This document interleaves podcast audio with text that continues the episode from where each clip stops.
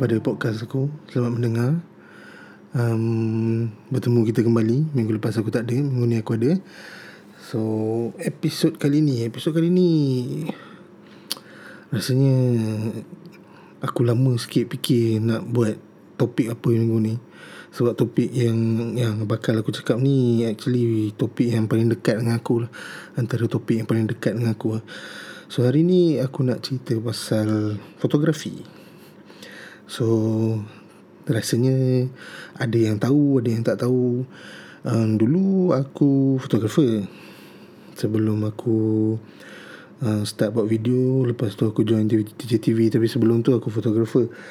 Um, Aku jadi fotografer ni Lepas aku um, Berhenti jadi DJ club. So aku macam-macam kerja aku nak buat. Uh, So uh, Fotografi Fotografer ni um, kerja yang aku buat lepas aku berhenti jadi DJ club lah. So masa tu aku macam Yalah dah bosan lah hidup DJ club ni. Yang kau balik pukul 3 pukul 4 pagi Kau punya dunia terbalik lah. So Nak jumpa kawan pun susah. Jadi macam Nak jumpa family pun susah. Dan Tu antara sebab-sebab lah Aku berhenti uh, Jadi DJ plus bising. Kau lama-lama kau jadi DJ kau boleh rasa lah telinga kau pekak. In fact sampai sekarang fizik secara fizikal ni aku telinga belah kanan aku pekak sikit. Ha, kurang dengar pendengaran kalau compare dengan uh, telinga belah kiri. So itu salah satu faktor juga kenapa aku ambil keputusan berhenti jadi DJ lah tapi ya kadang-kadang aku rindu juga jadi DJ ni. Kau main muzik Orang layan Kau pun layan hmm, Sedap biasa Anyway uh, Fotografer Fotografi. Aku belajar fotografi Masa dekat college. Nah, Ada satu subjek. Dia ajar fotografi.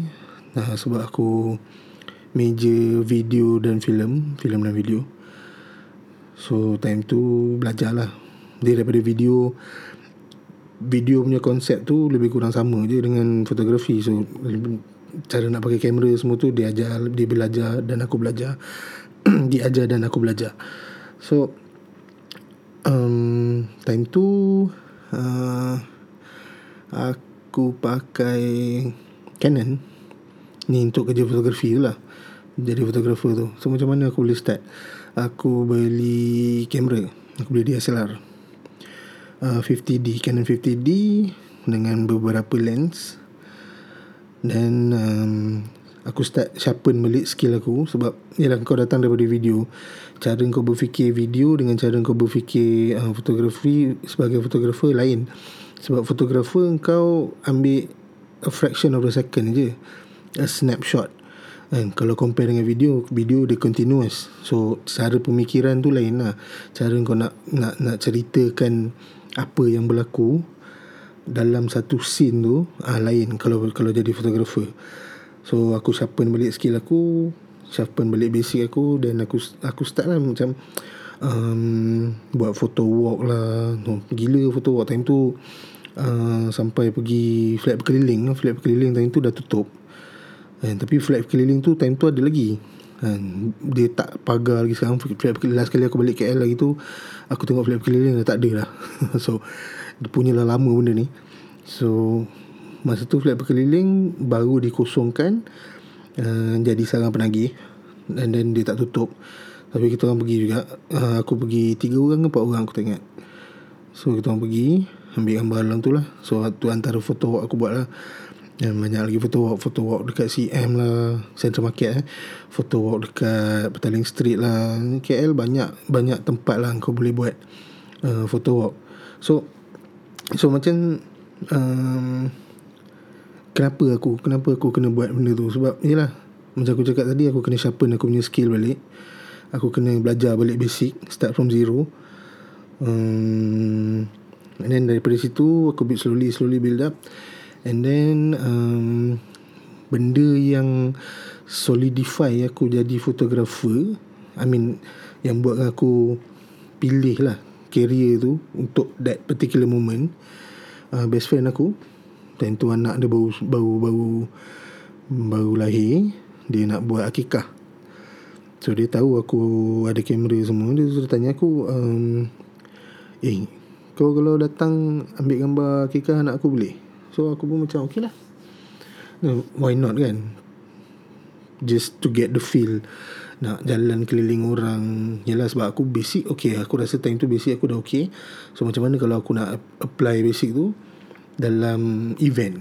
Sebab Fotografer ni banyak pergi ke event kan? So ha, itulah Uh, tu gig yang first gig pertama aku lah. First gig aku. First gig aku ialah akikah um, anak kawan aku kawan baik aku so dalam event tu banyak lah aku belajar yang cara nak control shutter sebab um, DSLR dia everything is manual. Memang ada auto mode tapi kejadahnya kau beli benda sampai 4000 5000 kau nak pakai auto kan. So itu yang benda yang aku belajar balik yang masa aku buat photo walk tu semua. So masa event tu tu time tu aku aplik- uh, aplikasikan dan belajar nak control shutter belajar nak control ISO semua um, belajar nak pakai natural lighting belajar nak pakai flash ha. so dalam event tu aku belajar um, ha, aku boleh katakan memang kalau aku tengok balik gambar tu sekarang memang nampak lah benda ni memang budak-budak yang ambil. Memang orang yang baru belajar ambil kan. So bila dah buat satu event tu aku rasa macam okay I want more. So aku want more ni kebetulan cousin aku kahwin. So cousin aku kahwin aku macam um, volunteer lah. Not to say volunteer dia ada official photographer dia tapi aku just datang menyibuk bawa, bawa dia salah aku. Again aku ambil gambar masa dia nikah semua masa dia sanding semua. So and then from there sikit sikit sikit sikit aku belajar belajar belajar. And then uh, lama-lama sebab aku dah buat event tu buat ini buat uh, apa ambil job tunang lah apa benda semua. So makin lama makin okay makin yakin kau nak present diri kau dekat customer kau nak approach customer masa first contact nak dapatkan job semua tu. So slow slow slow slow slow aku dah um, comfortable lah.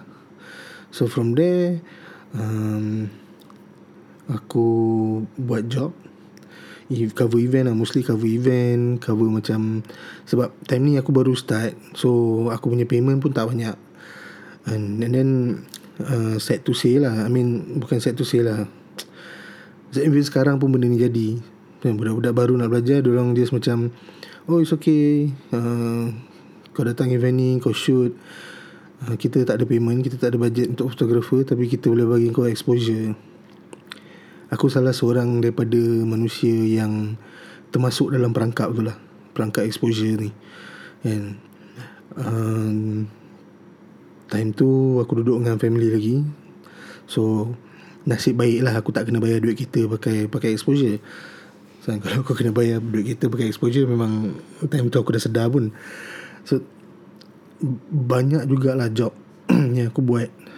Hmm, ber, ber, berbayarkan exposure. So and then sampai sekarang aku dengar benda tu jadi lagi aku rasa macam dunia ni memang takkan berubah lah.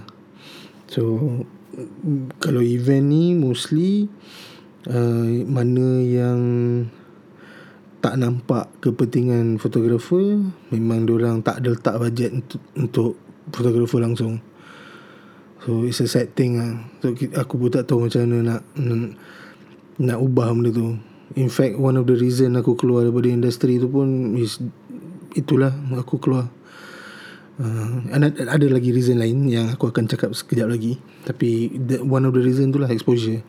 Dan aku masuk magazine lah apalah semua. Aku punya gambar selected untuk apa exhibition semua. But still I, aku tak buat duit. Aku tak banyak lah kalau buat pun. Kan? kalau macam satu event aku aku ingat satu event aku buat dekat pavilion aku kena cover satu um, kedai kedai produk punya launch. Dia bayar aku RM80 je bang. Of course lah satu malam lah. Kan start pukul 6 sampai pukul 10 4 jam. But still RM80 je. Cover parking aku dekat pavilion tu dah berapa dah? So yeah Hmm, itu antara sebab time tu aku fikir macam Okay lah aku baru nak start kan. Orang nak kenal-kenal aku kan. Ha, So you know I need, I need to do this I need to do this. Mana tahu aku boleh buat networking ke Dekat event ke apa ke.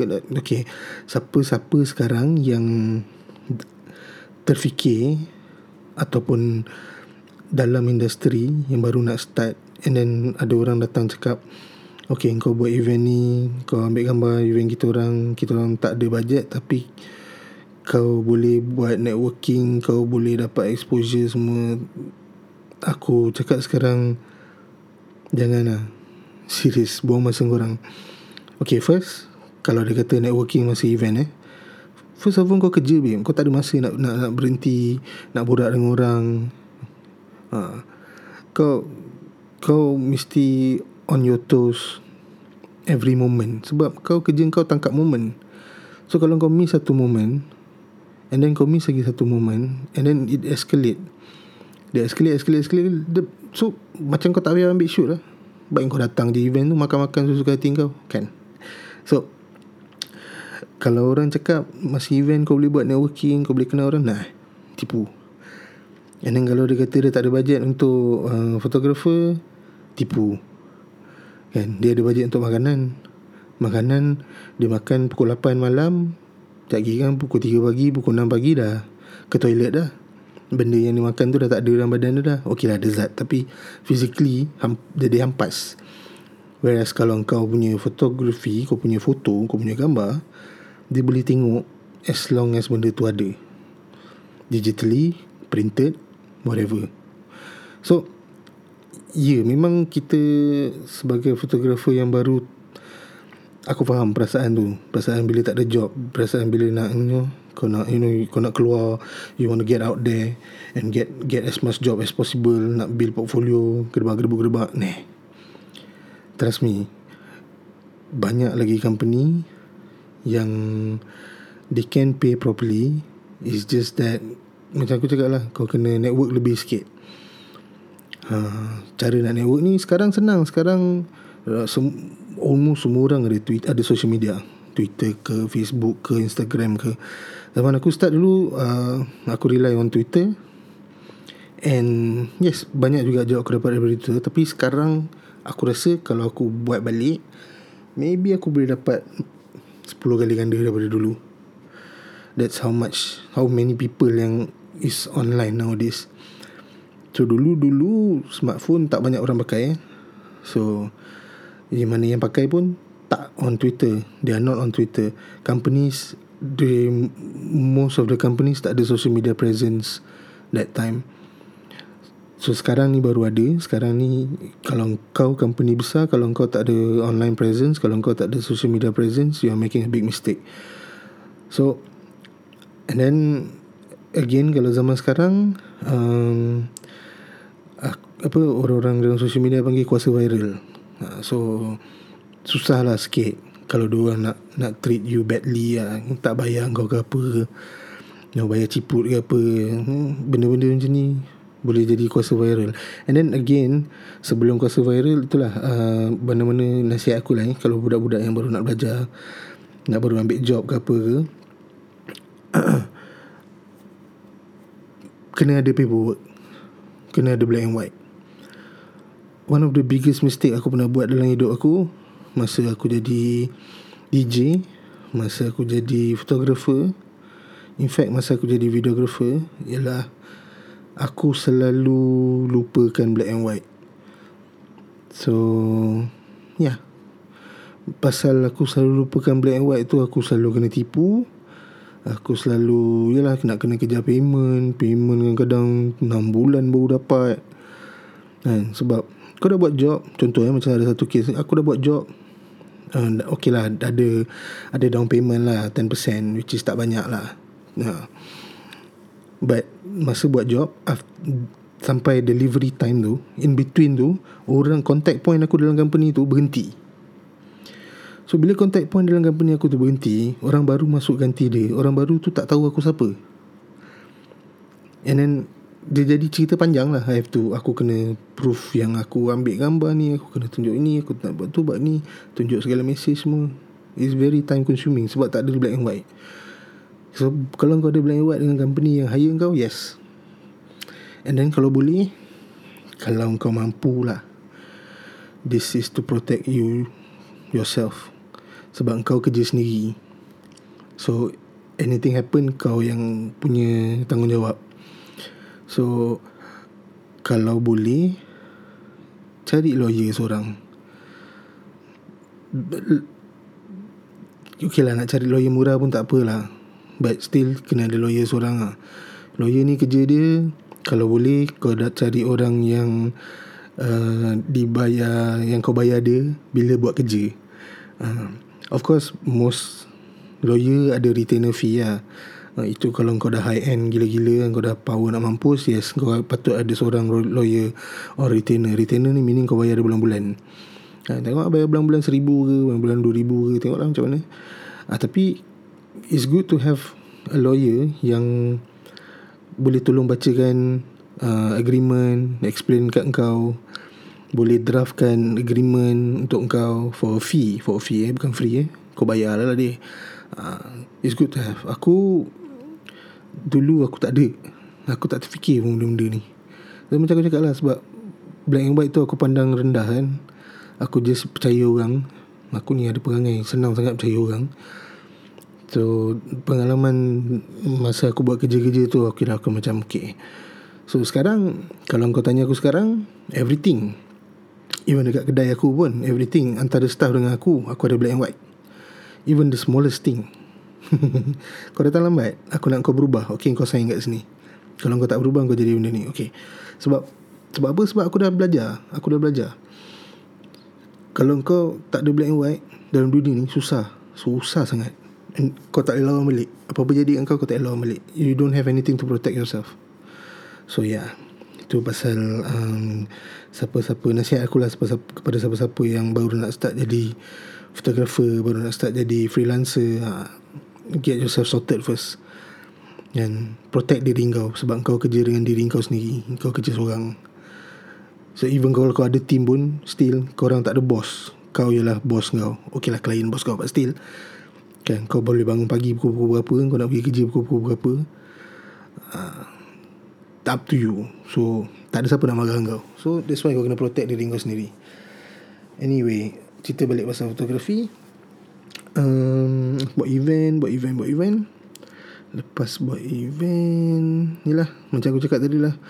Uh, Aku dapat selected Jadi Ambassador untuk Canon. Canon ada body club Dia orang launch that time. So aku jadi ambassador One of the ambassador. Dia pilih A few I think 20 orang kot. Fotografer keliling Daripada dari seluruh Malaysia. So aku salah seorang. Bangga jugalah time tu And then dapat try dia punya produk baru. Time tu 60D tak silap aku. 60D ke 600, 600D Aku dah lupa lah. Seronok lah time tu. Tapi itulah. Masa jadi ambassador dapat invite jadi apa buat exhibition pun. The all the material yang gambar-gambar yang gantung semua tu kena print sendiri. So Canon tak reimburse nah, so time tu aku tak ada duit. Time tu aku tak ada duit aku serius aku tak ada duit. Aku punya orang uh, and then pergi pergi apa venue hari-hari pun. Dia dia dia sepanjang weekend tak silap aku. Dia Jumaat Sabtu Ahad. Oh something ada kami Jumaat Sabtu Ahad. Dia sempena pesta apa benda ada kat Valley. So everyday duit aku memang cukup-cukup untuk beli rokok so aku memang time tu biar miskin macam mana pun rokok kena ada. So sebab ya kalau tak ada rokok aku jadi agitated kan. Addict gila-gila babi. So Tentu aku tak ada, tak apa. Duit aku cukup untuk rokok Dengan parking je everyday Dengan minyak Minyak kereta. Ha, Minyak kereta isi sekali lah of course. But Pakai 2-3 hari kan. So aku tak ada duit makan. Jadi aku ingat Satu-satu time tu uh, Kat May Valley Aku dekat Aku lepak dekat Smoking room dia Dekat Dekat convention center tu Ujung ada Smoking room. Aku tak tahu sekarang lagi ke tidak. So Masa aku duduk situ aku lapar Aku lapar. Tapi aku ukur kan. Ukur sebab Kau nak Hilangkan lapar, lapar tu. Kau nak suppress dia hunger. So ada satu parent Bapak budak dengan anak budak Dengan anak dia. Dengan anak budak. Dengan anak dia masuk uh, Diorang baru beli Happy Meal kan, dekat, dekat, dekat, dekat Convention Center Depan sikit ada McDonald's kan So diorang beli Happy Meal. So anak dia nak Nak uh, Mainan tu. Aku tak ingat mainan apa Aku rasa Spongebob Tak salah aku. So anak dia happy-happy Spongebob Spongebob Spongebob. Hmm, Bapak dia isap rokok Kat situ. Yeah Good example So bapak datang isap rokok. So anak dia happy-happy-happy Anak dia duduk main je benda tu. Anak dia tak makan Happy meal. So bila bapak dia dah habis rokok Bapak dia macam Okay let's go let's go let's go. Um, Dia orang belah. So bila dia orang belah Aku pun macam pandang lah. Dekat tempat dia orang duduk. Tu Kotak Happy Meal tu ada situ lagi. So dalam hati aku time tu macam ah, Apa lah. Tak ada civic betul lah dia ni kan Ajarlah nak buang sampah. So aku macam Yelah Being a good Samaritan. Aku good Samaritan tau ha. So Being a good Samaritan Aku bangun aku nak ambil kotak tu Nak buang sampah Sebab tu sampah sebelah je kot. Come on. Aku angkat Eh Burger ni dia tak pegang lagi. Dia tak usik lagi. Um, Milo ice ni pun dia tak, dia tak usik lagi. And then the fries pun tak usik lagi. So basically Budak tu ambil mainan je. Makanan tu ditinggalkan. So it was a cheeseburger. So aku macam Okay tak apalah. Aku pegang kejap Aku tunggu Mungkin dia datang balik. Dan kalau datang balik aku bagi lah. So aku lepak lepak situ. Isap ukur ke sebatang. Isap ukur sebatang Lepak lepak lepak lepak Aku tengok jam setengah jam. Setengah jam dia tak datang lagi Okay lah. Aku cakap Aku Isap rokok yang ketiga. Aku cakap dengan diri aku Kalau by the time aku habis rokok yang ketiga ni Kalau dia orang tak datang Aku makan benda ni. Ni rezeki aku. Okay lah Habis tu Habis rokok yang ketiga tu Aku makan. Mungkin time tu Yalah Tuhan nak bagi aku rezeki kan Sebab aku tak ada duit. Aku tak makan pun bagi tu. So itulah Makanan aku untuk hari tu. So that was the lowest point. Kau kena ingat Dengan Apa relation dengan cerita ni? Dengan topik yang aku tengah cakap ni Ialah Walaupun aku masuk exhibition Aku ada job semua Yelah dapat klien semua Gedebak-gedebuk In the end aku broke Sebab Semuanya exposure. Kan? McDonald's tak boleh bayar dengan exposure Kita tak boleh bayar dengan exposure. Ha, So Itulah dia Fotografi. Uh, Siapa-siapa nak masuk fotografi Tolong jangan uh, Ambil exposure ni Exposure ada lagi satu jangan Yang paling Yang another thing yang aku boleh Nasihat is Jangan undercut. Ya kau baru. Betul kau budak baru. Kau mungkin skill kau tak ada apa benda semua. Tapi kau ada value. Kan? Takkan kau nak buat Macam tadi aku nampak Ada budak buat uh, Shoot kahwin Nikah sanding Dua hari. 300 babe. Apa tu? Come on Duit makan kau Duit minyak kau Masa kau je dah berapa dah Duit kau nak editing lagi Kau ingat ambil gambar je Ambil gambar je lah Ha, itu yang aku tak faham macam mana orang boleh buat ambil gambar. Dia boleh buat shoot kahwin dan kadang tiga hari. I mean tiga malam dua hari. Kahwin malam Jumaat and then uh, Sabtu pagi and then Ahad pagi. Kan tiga hari apa dua hari tiga malam macam tu kan. Just 500 Si album Apa weh Kau untung apa macam tu Zaman sekarang ni Minyak je dah berapa ringgit lah sekarang So, again, yes, aku faham korang baru. Ya, yeah, mungkinlah korang baru. Tapi jangan undercut. Ah, ini yang another reason kenapa aku keluar industri fotografi. Because by the time aku dah sedar diri sikit, aku dah start charge customer, apa klien. Charges aku is actually standard charges sebab aku rasa aku tahu aku punya value. Dan aku punya foto aku punya gambar-gambar aku tak suka edit yang gila-gila babi. Aku just kalau macam aku punya shoot selalu event yang aku ambil ke apa okay first of all aku tak suka pakai flash. Aku mostly on natural lighting. So kalau event tu siang yes. Awesome. Sebab aku ada fast lens lens aku lens laju so aku punya uh, gambar mostly natural lighting. Pakai lampu, pakai cahaya biasa je. Aku tak ada flash sangat. Uh, sebab aku Plus aku tak ambil indoor lah. Uh, Kalau indoor macam Bila aku nak indoor uh, Aku Hire lagi seorang fotografer. Fotografer ni kerja di indoor je. Dan dia akan pakai flash. So aku akan duduk luar Ambil candid. So yeah Natural lighting So um, Daripada Tak apa Aku time tu dah cas Ya aku buat dua fotografer kan. So harga aku pun okay jugalah. Boleh hidup lah Harga boleh hidup. Dan tolak kos Tolak kos Tolak ni apa benda semua Okay ada ada belanja Duduk belanja. Ha, So macam tu. Yang boleh bayar uh, Aku punya second photographer Second shooter. Oh Find your value. Siapa-siapa yang baru-baru nak join Ataupun jadi benda ni Jadi hobi ke kan? Macam apa? Korang ada full time job And then benda ni something kau nak buat on the weekend. Eh, Aku tak kisah Serius Memang tak kisah. Tapi kau jangan dekat Bila kau dekat First of all kau create satu Mindset. Ha, Ini ada mindset. Kau create Orang boleh cari Macam oh nak cari fotografer Nak pakai 2 hari Bajet 200 You are creating that mindset. You are feeding that mindset. So Know your value. Barang kau beli dah berapa Kamera kau dah berapa Lens kau dah berapa Masa kau dah berapa Kan? Weekend yang kau patut spend dengan family Weekend yang kau patut spend dengan kawan-kawan Kau pergi spend um, Ambil wedding orang. And then you are getting what? RM50 je In the end. Buat apa? Tak berbaloi Macam Teruk sangat ke matematik kau? Ha, Macam tu. Uh, Ya. Yeah. Dulu-dulu memang aku kena dekat gila-gila. Masuk projek ni Hantar quotation semua Lagi dapat reply Oh kita jumpa orang yang lagi buat lagi murah. Berapa murah? Kadang-kadang saya boleh tanya oh. Kadang ya Kadang-kadang kenal lah orang kan Yang kerja kat situ. Eh berapa murah korang dapat tu?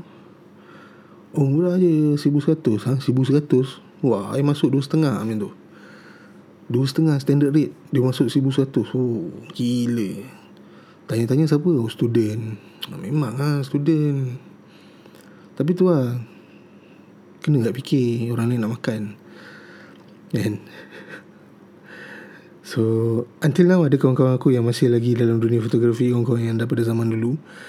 And And then The, the reason dia boleh stay sampai sekarang Is because uh, Reputation lah. Dia punya reputation Nama dia orang bagus.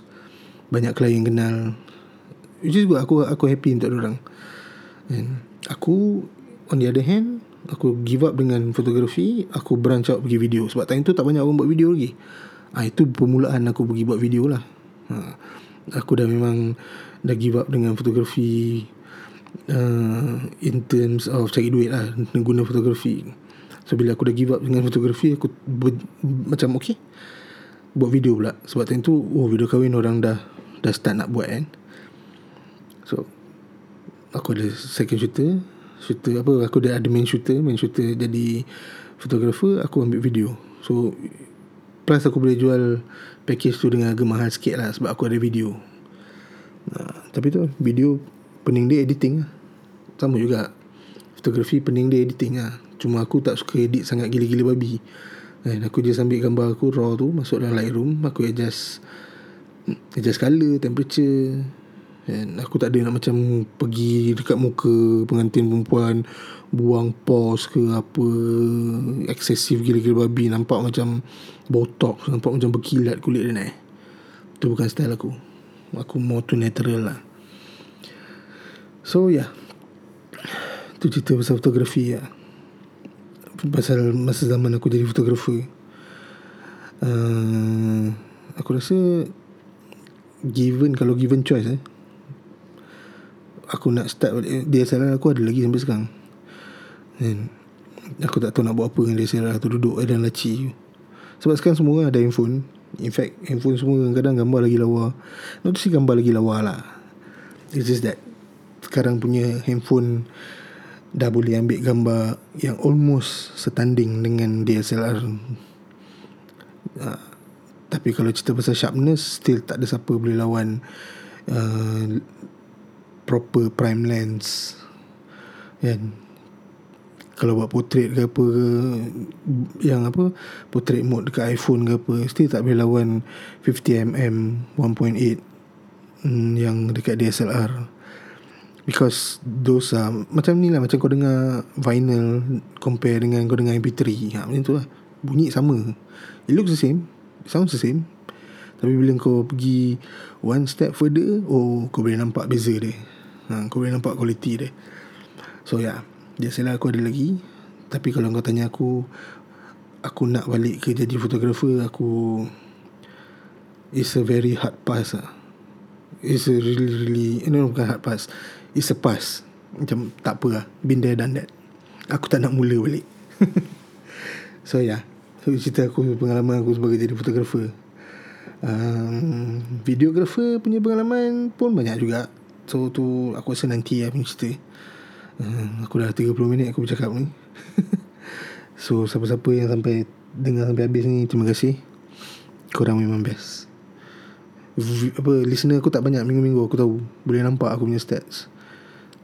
Dan siapa-siapa yang ada email aku dulu-dulu Ada tweet Apa ada DM aku Nak buat collaboration ke apa ke Aku belum sampai tahap Nak buat collaboration Yang macam tu lagi. Because Yang contact aku ialah brands. So aku belum lagi nak masuk brands lah.